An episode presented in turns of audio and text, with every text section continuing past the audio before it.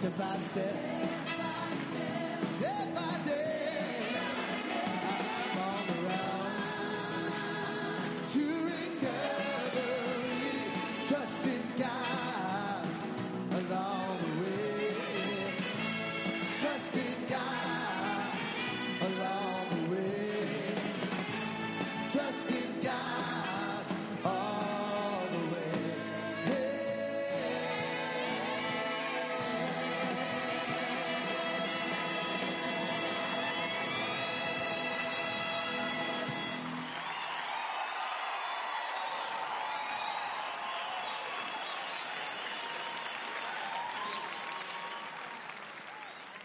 Welcome to the Fort Lauderdale Primary Purpose Big Book Study Group's Thursday night Alcoholics and God Speaker Step Series. And now we're going to have Joey come up and tell our joke.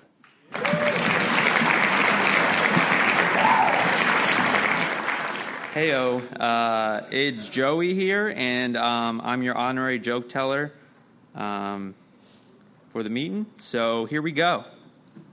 A Frenchman walks into a bar with a cat on his shoulder. The cat is wearing a little baseball cap. Hey, that's neat, says the bartender. Where'd you get that? France, the kitty says. They've got millions of them. Thank you. Uh, thanks for joining us tonight. In a minute, we're going to start our two minute meditation. Uh, so please take a moment to get situated. Please turn off all devices that make noise or that will distract others. Uh, take this time to get connected to God. Let the craziness of the day drift away and ask God to help you stay focused on the step study tonight. Uh, so if everybody's ready, we're going to start the meditation.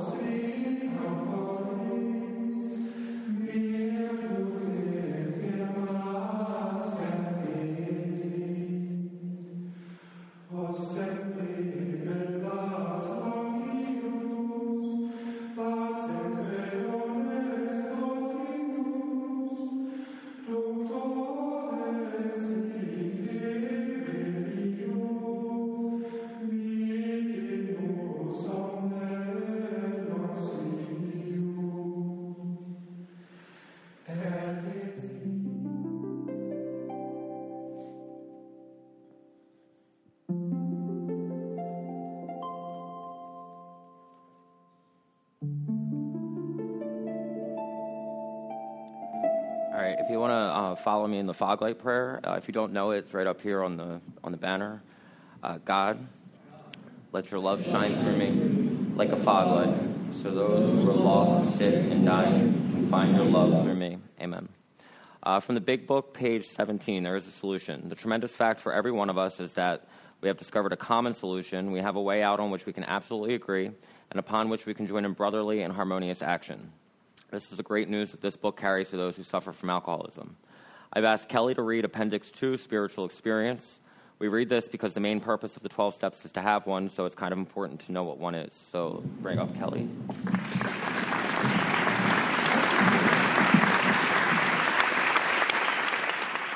Hi, I'm a recovered alcoholic named Kelly. Hi, Kelly. Okay. Spiritual experience. The terms spiritual experience and spiritual awakening are used many times in this book, which, upon careful reading, shows that the personality change sufficient to bring about recovery from alcoholism has manifested itself among us in many different forms. Yet it is true that our first printing gave many readers the impression that these personality changes or religious experiences must be in the nature of sudden and spectacular upheavals. Happily for everyone, this conclusion is erroneous. In the first few chapters, a number of sudden revolutionary changes are described. Though it was not our intention to create such an impression, many alcoholics have nevertheless concluded that in order to recover, they must acquire an immediate and overwhelming God consciousness, followed at once by a vast change in feeling and outlook. Among our rapidly growing membership of thousands of alcoholics, such transformations, though frequent, are by no means the rule. Most of our experiences are what the psychologist William James calls the educational variety, because they develop slowly over a period of time. Quite often, friends of the newcomer are aware of the difference long before he is himself.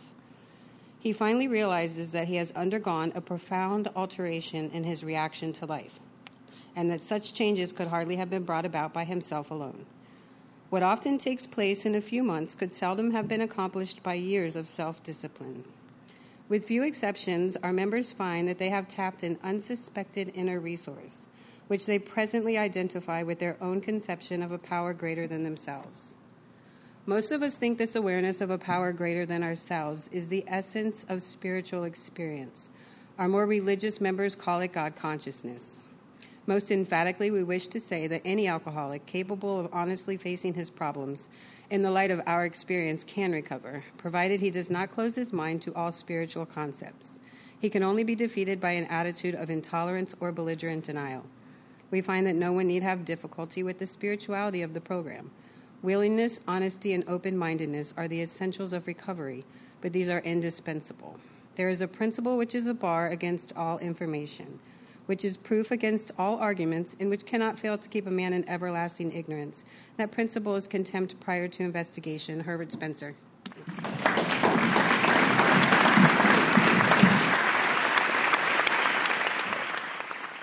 Uh, please refrain from disturbing others by talking or constantly getting up and sitting back down. Uh, this is a tech free meeting, so uh, set your phones to airplane or meeting mode, or better yet, just turn them off. Um, tonight we have Joe D uh, doing a guest uh, speaker uh, session for us tonight. Um, I don't know much about Joe. I do know that you were Mike Chase's first sponsor, so I know I have a lot of questions. Um, and I'm hoping that tonight we're going to get some answers to those. So I'm going to bring up Joe.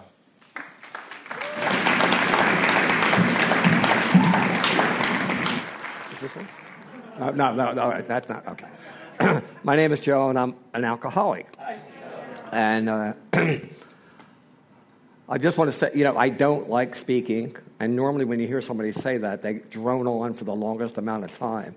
So uh, I'll try not to be that person. Uh, the re- I, I was really excited when Michael Chase called me and asked me if I would speak because this month is my anniversary month. And, uh, you know, I, I sort of believe in things don't happen by accident. I think there's a reason for things to happen. And uh, my telling my story is not about me or my ego or even my story. It's about something that one of you out there might be able to say, oh my God, I can relate to that. I can identify with that. That's what the whole purpose, not to entertain or make you laugh. But, but I will. I'll make you laugh. But that's not the purpose of it. And uh, I like, you know, I've never been to this meeting before. And I also like the idea that it's a God related because the meetings that I go to, I don't often talk about my relationship with God and my higher power. It is unquestionably the most important relationship that I have. But I'm also one that I don't need to express it. I think I have to live it. So, uh, this, you know, my honesty isn't all that good because, oh, it's not real. Is that real? Wow, okay. I'm working on honesty after all these years, 100 hours. That's very nice. Uh, so, uh, I'm celebrating, and I'm, I'm saying this, because, and I, I don't say this as a matter of humility, but as a matter of honesty. I'm celebrating 46 years in two weeks. And yeah, that's a, that's a lot of time. And the miracle of that is not the, is the 46 years, but when I came into AA, I couldn't go a weekend. I couldn't go a night. I had to go, I was never drank at home. I was strictly a bar drinker, and I had to drink every single day. And I never drank unless I got drunk. I would rather not drink than drink and not get drunk. I, I, I used to have a boat and going out in the boat with my straight friends, and they would like to go fishing, and they would drink four beers. What in the world is the sense of drinking four beers? You know, if I want a beer, I want like 24 beers. I don't want to stop. Uh, I'm from Philadelphia. I'm one of those typical Irish Catholic boys from Southwest Philadelphia. I was raised in a very normal family. Uh, I was not normal. I looked normal. I went to Catholic school, but I was always getting in trouble. I was always felt different. Uh, in second grade, I discovered that I was gay because we, I saw something that Jimmy Maloney had, and I knew I wanted what Jimmy Maloney had. You know, so uh, and I never thought that there was anything wrong with that. I, you know, I didn't say I choose this. So when I was told that I'm immoral, I'm going to burn in the fires of hell for eternity, I didn't believe it. I said I didn't choose this. You know, I choose my dessert, I choose my dinner, but I, so I never bought any of that stuff. but I also lived in my mind in a world of hypocrisy. And I got in a lot of trouble in grade school. Uh, I was taken home, doing this, doing that. Uh, I, I mean, most of it was self induced. I just couldn't keep still. I was always up and around. I, uh, I had this one, I'll tell one quick story on this. There was a nun that she just didn't like me, and I did not like her. And she had an ulcer. And I was the milk boy, so I could get out of school, get out of the classes. So I gave her a, uh, what's that called? That horrible tasting milk. Uh, huh? Buttermilk. So I, and I knew she wasn't supposed to get buttermilk, and I gave it to her, and she drank it, and she threw up. And I thought that was the funniest thing in the world. And she said, Stick your tongue out. And she took my tongue and took me down to the office and called my mother. That's, that's my experiences with grammar school. High school was okay. Uh, eventually, I got into a little relationship, and we feigned that we were kidnapped and beat up and all that stuff when in fact we were just going to Atlantic City and we got drunk. So I was thrown out of West Catholic. The first time I drank, I was at a friend's house. We had graduated, uh, I think our eighth grade, if I'm not mistaken, and he had one of those basements with a rolling rock. I think they were eight ounce rolling rock. And that was like the first time I ever drank beer. And I drank one, and my immediate reaction was to look in the refrigerator and see how many more there were and kind of hide them because, you know, that's when I knew that if one of something is good, more and more and more is better. So I, I, I, I lived my life before sobriety with anything that is good, more is better.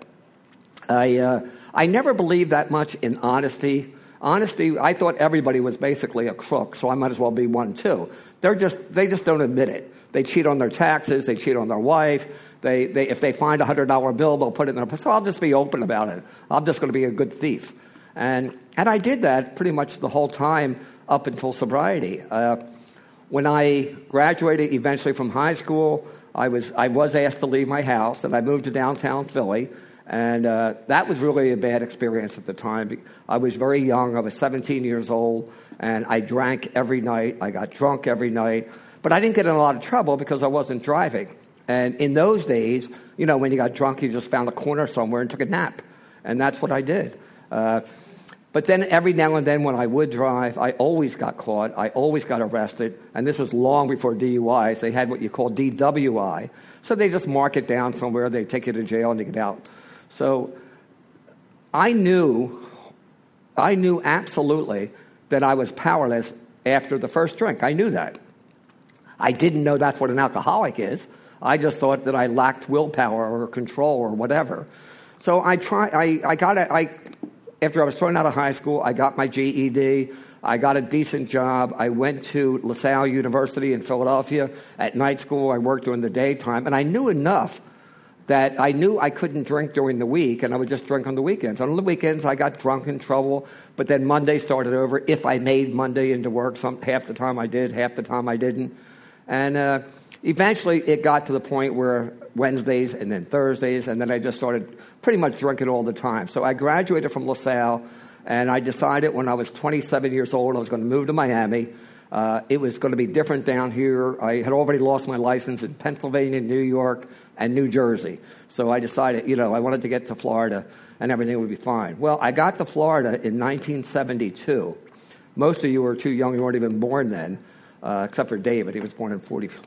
Uh, but the uh, Miami at that time was this mecca of giant discos that are open till 7 and 8 every morning with drink. This was in the heyday of drugs and drinking and wild sex, wild, wild everything.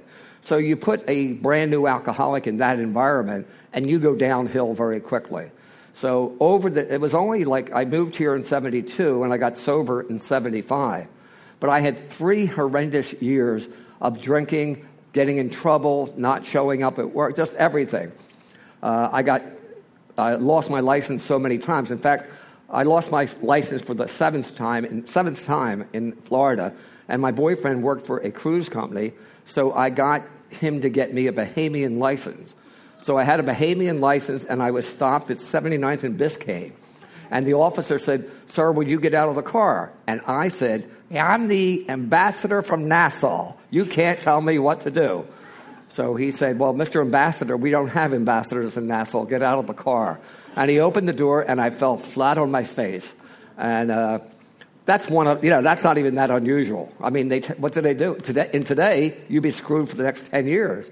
In those days, they, they laugh about it. They took you to jail. I spent the night in jail, got up the next day, and that was it. So this went on and on and on. Uh, I'm going to skip, skip I, all the instances, all the stuff that happened is, is what happened to everybody. Uh, when I started drinking, I just could not stop. And then I started taking uh, pills. I was on Eskatrol because I needed to control my weight. I was 130 pounds, and I wanted to stay 130 pounds. And uh, when that didn't happen, I switched over to, again, most of you are too young to remember the fabulous Black Beauties. But Black Beauties is what I graduated to on the uh, weekends. Eskatrol during the week and Black Beauties on the weekend. And I only drank beer. I didn't drink liquor. I didn't like liquor. But you know, when you drink a case and a half of beer, it doesn't matter whether it's liquor or beer, especially when you mix it with Black Beauties. And uh, I seem to remember having a lot of good times in the first half of the evening. And then all my friends who were drunk was like, ah, let's go home. It's two o'clock. Well, I get lost. The idea of going home never appealed to me. And I knew what would happen, and it always did, and I still didn't care.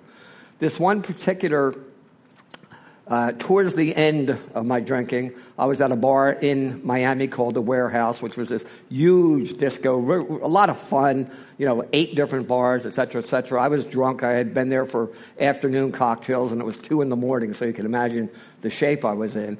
And I was leaving, and I couldn't even stand up. And uh, a car outside said, Hey, do you have a light? I went up to light his cigarette and the guy driving shotgun grabbed one arm, and the guy in the back seat grabbed my other arm, and the guy driving took off. And they dragged me for about two blocks. And I was so drunk, you know, I, I, I didn't even feel it. But I knew I was going to die. I knew that, you know, that if I didn't break loose from this and I summoned this power, or whatever you want to call it, that this would be my last shot. They were trying to kill me and I broke loose, and I was on the side of the road, and my friends caught up. They called an ambulance. I was taken to Jackson Memorial Hospital, and this is a little sketchy to talk about, but it is my story. I had lost all the skin off my feet, off the left side of my arm and my shoulder. And the doctor, and I was in, on the gurney in the, in the, not in a room, but in the hallway because of that was Miami in the 70s, the drug wars. Everybody, Saturday night, it was a nightmare.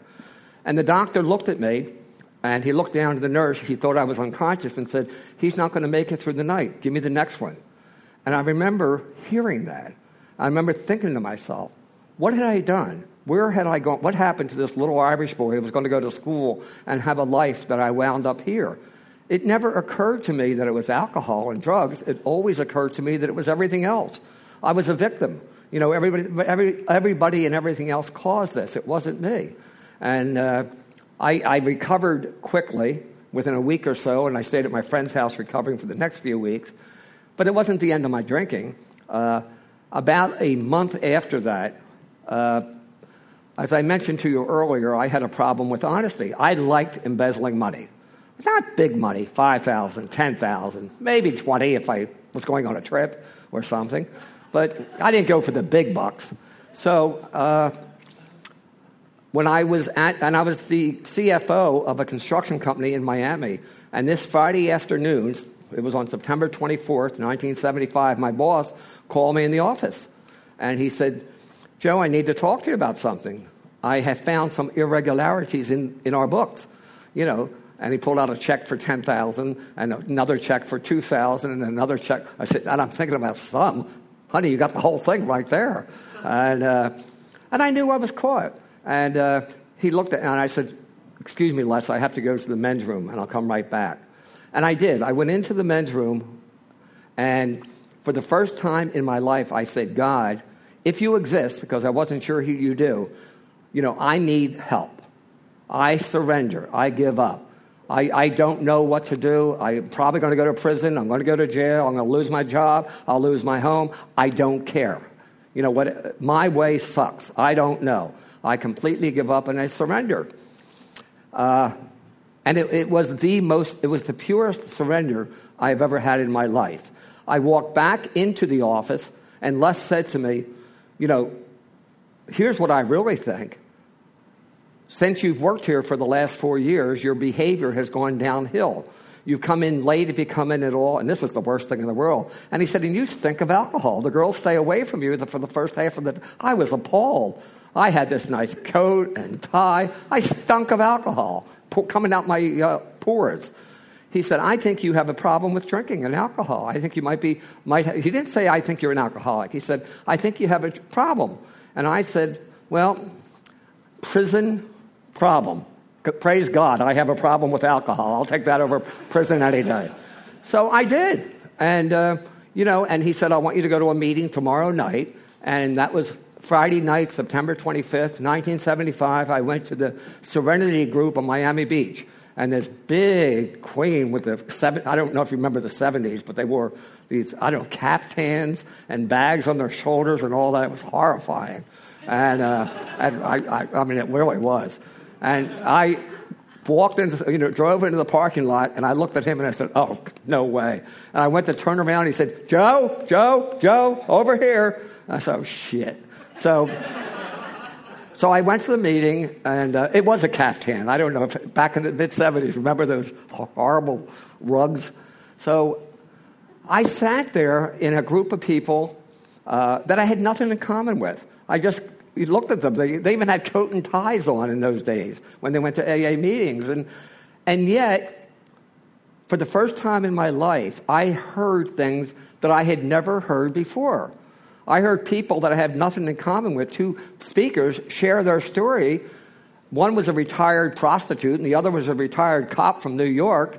And I don't know what a prostitute retires, but they did. She was had it, and uh, and she became a good friend of mine. And uh, you know, I heard things that had nothing to do with being gay. It had nothing to do with anything other than I am an alcoholic personality, and I just completely identified. I was shocked. And he said, my sponsor to be, which was Louis, said, you know, what do you think? And I said, I, I, I'm, I'm really shocked at how much I identify. I really like this. And I, he said, what are you doing tonight? And I said, well, I'm going to meet all my friends at the, uh, down in Coconut Grove. We're, we, on Saturday nights, we have dinner. We go there for drinks, but I'll just have a Diet Coke. He said, well, why don't you skip that? And skip it on a Saturday night and do what? And, but I did it. I skipped it. He said that. I did it. I went back Monday. And I was really proud of myself. He said, Did you drink? I said, No. No, I made it. I, uh, two days for me was an eternity. I went Saturday night and Sunday. Sundays was tea dance up at the Marlin Beach. I missed that. I missed all this other stuff. And he said, Was it difficult? I said, No, it wasn't so bad. And if I felt edgy, I just took a hit of speed. I took a little Eskatrol or a Black Beauty. and then he said, Well, we don't do that. I said, What do you mean? It's not alcohol. And he said, and then, you know, that old, we don't snort it, sneeze it, you know, shoot it, whatever, whatever that thing is. I said, well, wait a minute. Is there anything else? Let's get the whole thing out on the table. What exactly is it that we're not doing now? And he said, alcohol and all other mind altering drugs. So, not cigarettes. Oh, no. No, everybody smoked back then. Uh, every single person. So, as long as I had my soda and my, my uh, cigarettes, I was okay.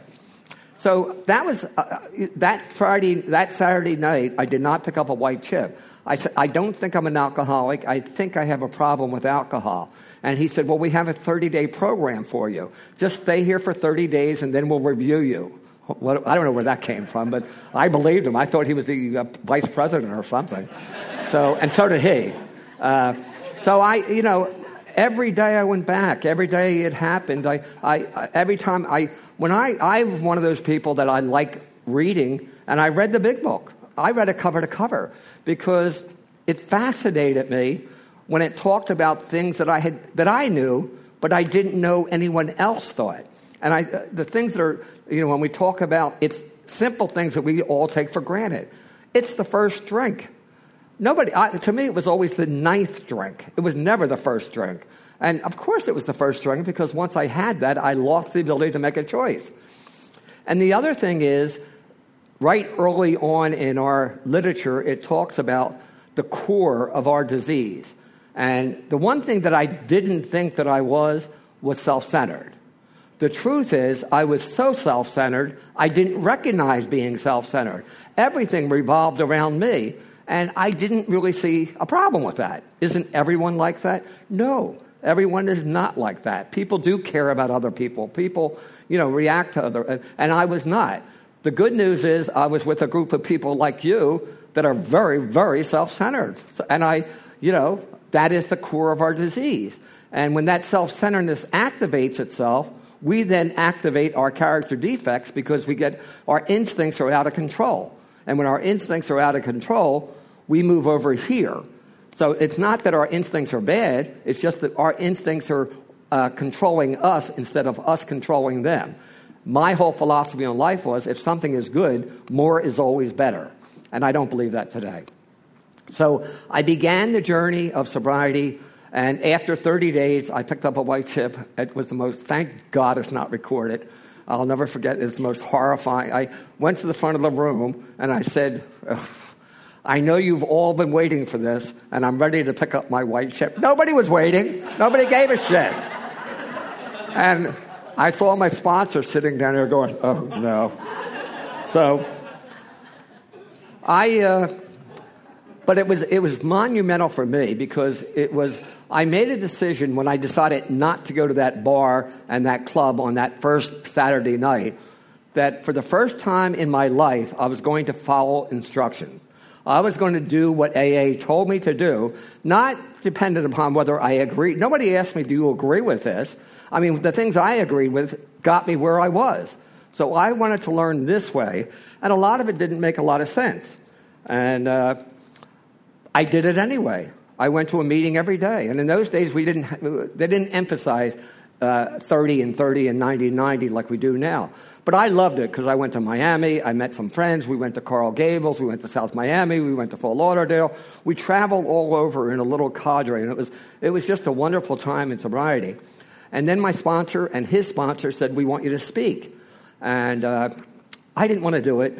I said, and you know, we had this little, well, you said you're willing to do whatever I suggest. And I said, Well, it's a suggestion, and I'm not taking it. And he said, Well, no, that's, so we had, a, so I did it. And just before I spoke, he said to me, You'll be accepted in your story, just make sure you change the pronouns. Well, talk about terrifying someone before they're ready to speak who doesn't want to speak. And then to me, lying about who I am didn't make sense. But I did it because that's what he said. And that was the life they lived in 1975.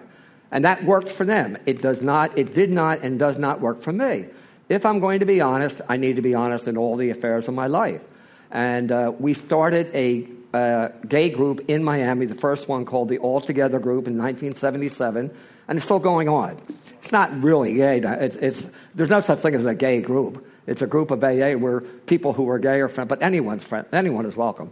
But it was absolutely wonderful. And uh, we got about 30 people, and we, we uh, made uh, arrangements to meet at the Episcopal Church in downtown Miami. And they found out we were gay, and they found that out from my sponsor, who is gay, who said, You don't want those kind of people you know, in your church. So that was devastating.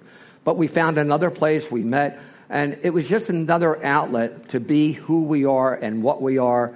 And, and it, was, it was an incredible time in my life. Uh, later on, and you know, during this period of time, I, I, I, remember I read the big book and then I started reading because I, had, I knew what the steps were and I knew what the principles were. And I had this idea that when you read, you're working the program. Reading the program is not working the program. What that means is the principle behind step one is honesty. So you can read that all you want, but if you're still stealing money from petty cash, you're not practicing it. So I had to learn how do you practice honesty? You have to be willing to be honest in everything. That Doesn't mean you have to be honest, but you have to be willing to be honest. And that's a pretty tall order. I found it to be a very tall order. But again, I, I made a decision early on to follow the instructions of what they said, and I did that. So I had it, you know, the first five years were like uh, this incredible pink rainbow. Everything was wonderful. This, the, the, but then reality set in. And the reality was I, I was getting tired of AA. I got in a relationship. I bought a house. I got a car. And, you know, the, I, instead of four or five meetings, I was going to one or two. And then that old thinking crept back in. You know, you're going to hear the same old shit you hear all the time anyway, so you don't need to go there. Let's stay home and have your honey cook a dinner and go watch a movie or whatever. And I found myself right back where I was in my behaviors and my thinking. And I knew how dangerous that was. So I recommitted to me and my program and the steps, and that's when I, that's when I realized I had to employ what I know into my real life. I had to give it away. I had to have hope. I had to have faith. I had to have integrity. I, these aren't just pretty words. They are the way that you live your life. They are the, they, it is what you do. None of us are very perfect at it, but the longer you're around, you get better at it. I mean, today I do the right thing because it's the right thing. That's not the way I was when I got here. Today I am trying to be honest in everything, even at Publix. You know, uh, I won't put something in my cart underneath so they don't notice it. I'll say, "Excuse me, you forgot the water." You know, still hurts to do it, but I do it. Uh, so, I mean, uh, that's what I have to do. I have to learn how to practice these things. And when I, I then moved up to Fort Lauderdale, and uh, Fort Lauderdale was incredible at that point too. And uh, I bought a house in Coral Ridge, and it was around that period of time, a few years later, that I met Michael Chase, uh, along with a whole group of people around his age. And uh, again, we had we used to go dancing, we used to do this, we used to do that. We we had such a it was a wonderful time. Chase was just saying before the meeting that they were some of his best years. Uh, he didn't do too much in the program, but he had a very active social life. Uh, and, you know, he was so much fun. Chase was one of the funniest persons I've ever met, besides me. And uh, so it was, it was fun. And then we started the clubhouse. Uh, we had about four or five special interest meetings, and we decided to open up Lambda South, which is right across the street, and we've been open since 1983. So we've been around a long time. We own the clubhouse. Uh, we have like 60 meetings a week there. And I'm happy to say it is not, you know, it is not a gay clubhouse. It is a clubhouse where people, all people go. Half the beginners meeting are straight, other half, it doesn't matter. In today's world and in AA, it just doesn't matter. So I'm, I'm happy about that. The, the whole idea that you need a separate, you know, equal but separate doesn't, does not appeal to me. Uh, I have been so blessed. I am I'm 47 years old and I have 46 years of sobriety. So uh, God has been very good to me. I, uh, I just like sobriety. I like the life I've had. The most difficult thing by far was when my mother died. Uh, I, I, I, I, now know that, you know, you, never you don't get over that. You just learn to live with it. I had the great, great pleasure when I was two years sober of my mother moving down. I owned a condo, and she, she bought one right on top of me. And in, addition to being my mother, we just became good friends, and I got to see this incredible woman and the charity and the love and example that I never got to experience because I was, I, you know, when I lived in Philly, it was never, it was about staying away from my family, you know, because of my drinking and drugging and all that stuff. So that is one of the greatest gifts. And, you know, one of the hardest things was when she passed. But for the time she was here and the, and the son that I have been, I was a good son. I was a son that I can say I'm proud of. And, you know, she did say one time to me, When I go, I don't want you ever to be sorry. You've done everything I could ever have asked and hoped for. And she said, And I know you're a member of AAA. I said, No, Mom, AA. Uh, AAA Cars, AA Life. She, she never got it. But she.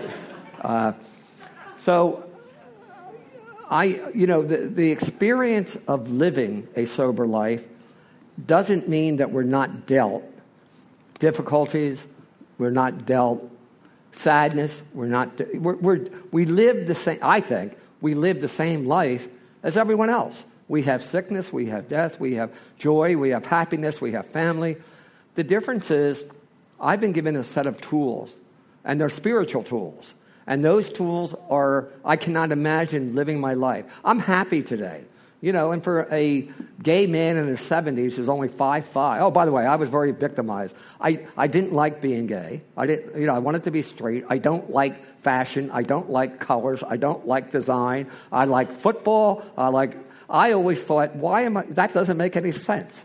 I much prefer my straight friends who, who watch football games and talking about what colors things are. I don't care what color anything is. But that's, that was not true. They're not, all gay people are not like that. Uh, so I was very kind of unhappy with that. Uh, but I was unhappy with everything. I just wasn't happy with who I am. Today, I don't want to be anyone other than who I am.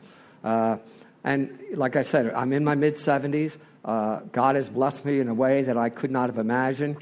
And uh, I, think, I, I think that we're all that way. We all, you know, our, our message and our purpose is to help other people. You cannot get the gifts of sobriety and keep it. It will decay, and you will decay, and it, it, it won't happen. And that's the biggest thing I find with newcomers is, you know, they get their life, they get their life in order you know, they get their car and they get their boyfriend or girlfriend and they get this and they get that. And they do what I did when I was like five years. You know, do I really want to go to? And it, it's so easy. But the gift of sobriety is contingent upon our spiritual condition.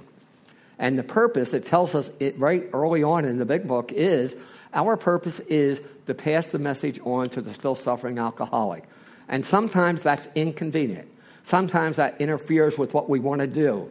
I have a few people in here that I sponsor, and I've never had a period in my entire sobriety that I have not sponsored people. I've always sponsored people. And, you know, and it certainly is a cliche, but it's so true. I, I get as much or more from them than they do from me.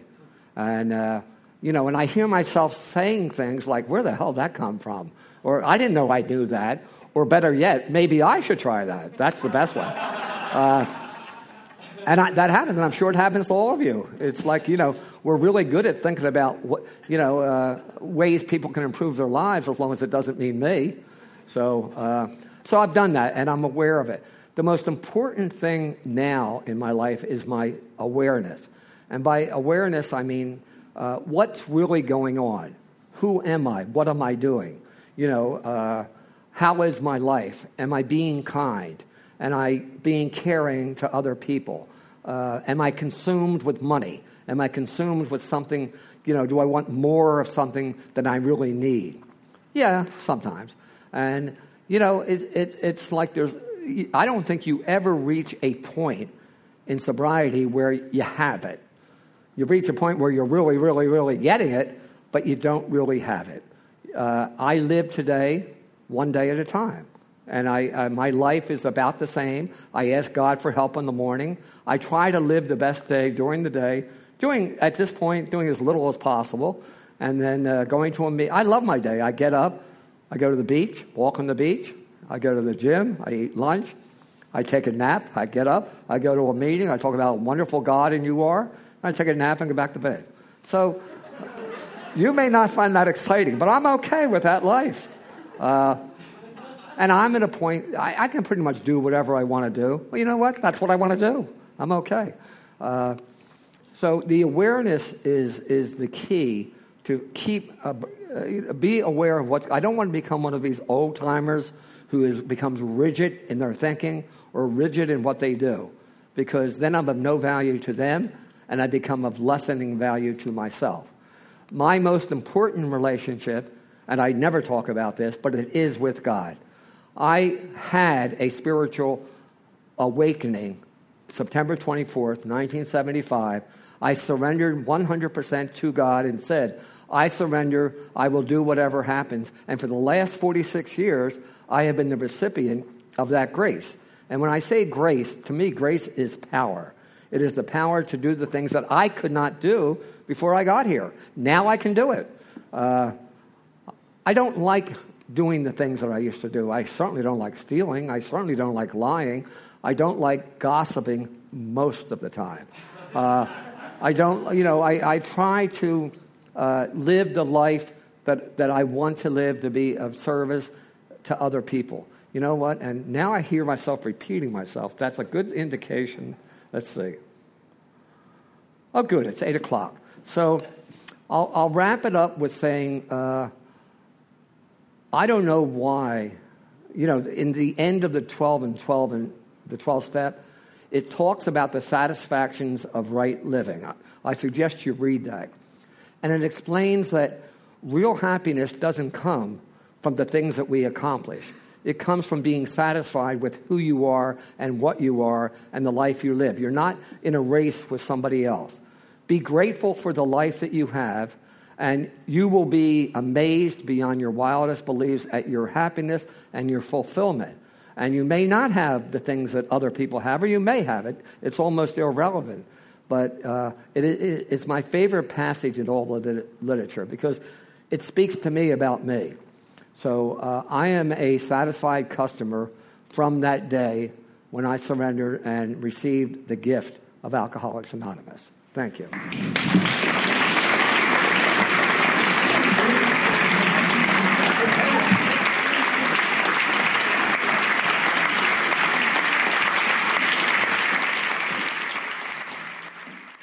Let's thank Joe again.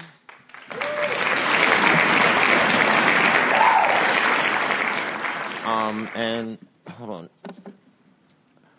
Uh, before you go tonight, we just want to give you a complimentary, special, limited edition Alcoholics Anonymous. I've never even seen one of those before. It's first of its kind. um, all right, so let's bring up James for the secretary's report.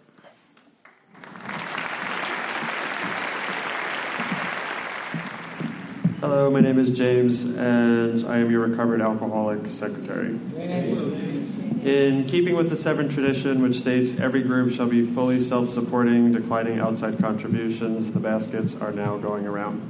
Can I put this 100 in there? Um, I have asked um, Amy to come up and read the recovered statement. We read this notice to explain why many people in this group identify as recovered rather than recovering and what it exactly means to be a recovered alcoholic. So, Amy, come on up.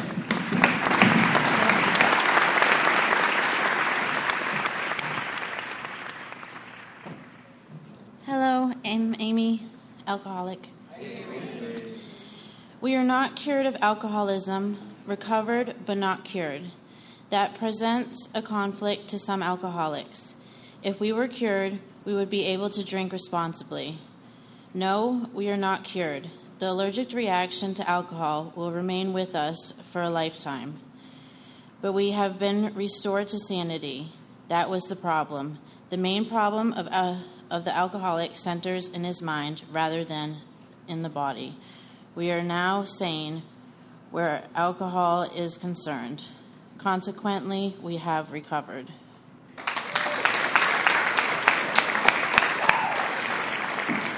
Thank you, Amy.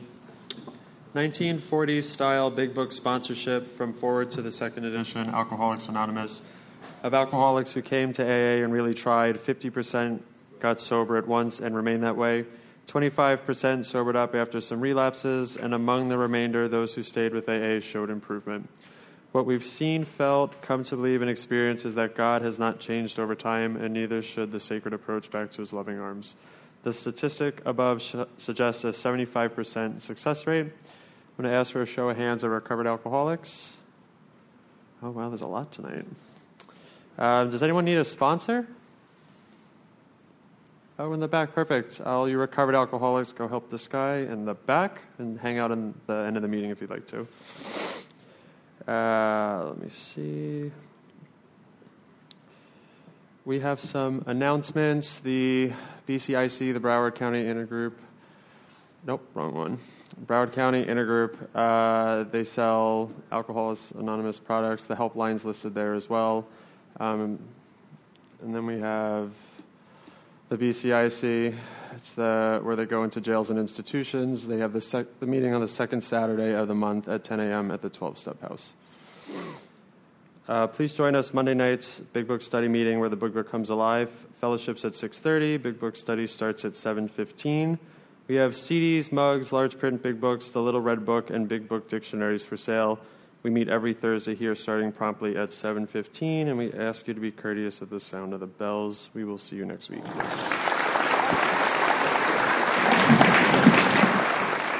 Right. Uh, we have tonight's session and all at, all past speaker podcasts online for free at alcoholicsandgod.org. Um, I'd like to invite everyone to our Monday night Big Book study again. Um, those who wish to thank tonight's speaker, you can just line up down the center aisle. Um, and then also uh, next Thursday, um, we have uh, Pat R starting a 12 step series for us, so definitely come check that out. Um, and then also, if you could just wait to uh, vape or smoke, there's a bucket down at the end here. The Boy Scouts from the church tonight. Um, they'll try and get your cigarettes off of you, so just hold them down there. Um, and let's close with the Lord's Prayer.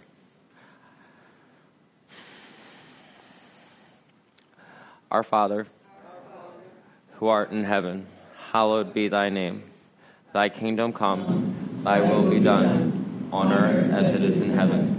Give us this day our daily bread, and forgive us our trespasses, as we forgive those who trespass against us. And lead us not into temptation, but deliver us from evil. For thine is the kingdom, the power, and the glory, forever and ever. Amen. Thank you. See you all next week. Heart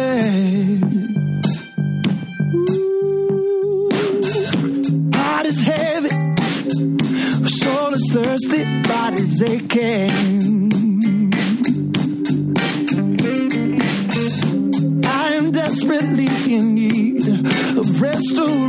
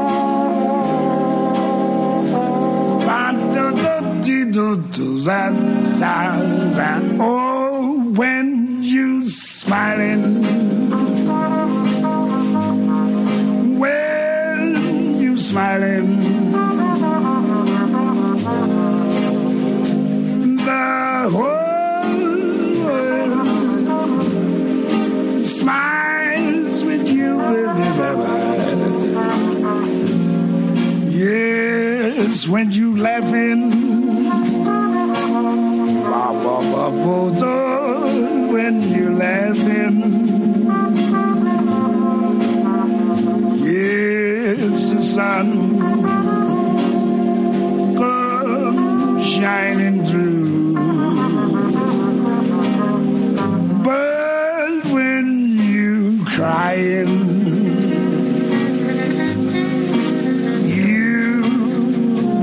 wondering. So stop your sighing, baby.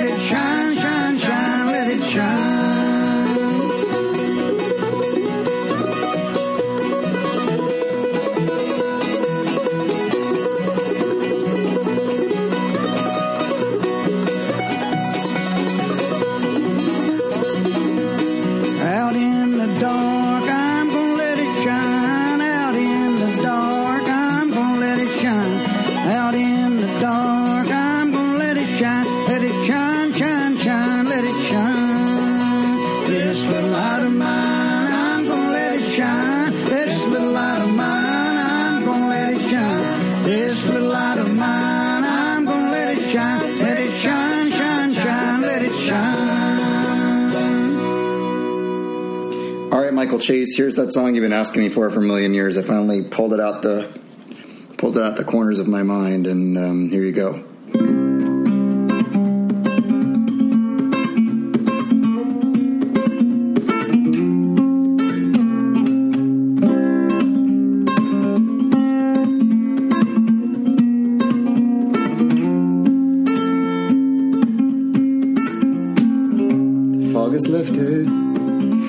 see the light. Count my blessings when I go to sleep at night, and I dream now.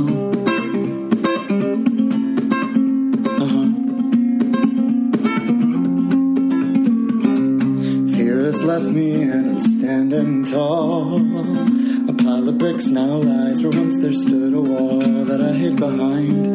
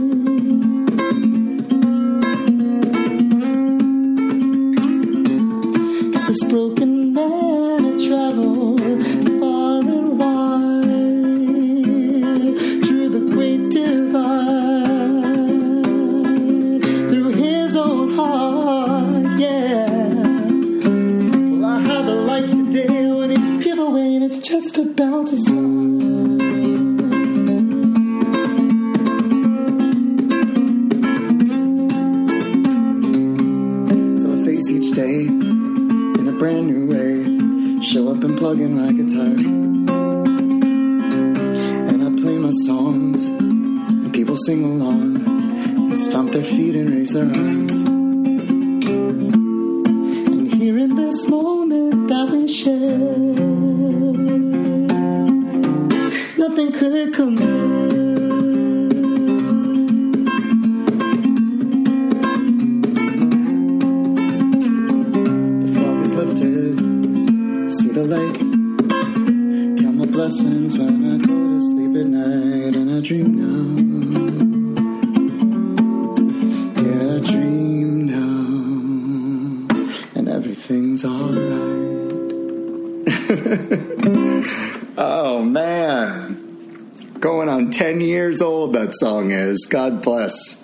chase.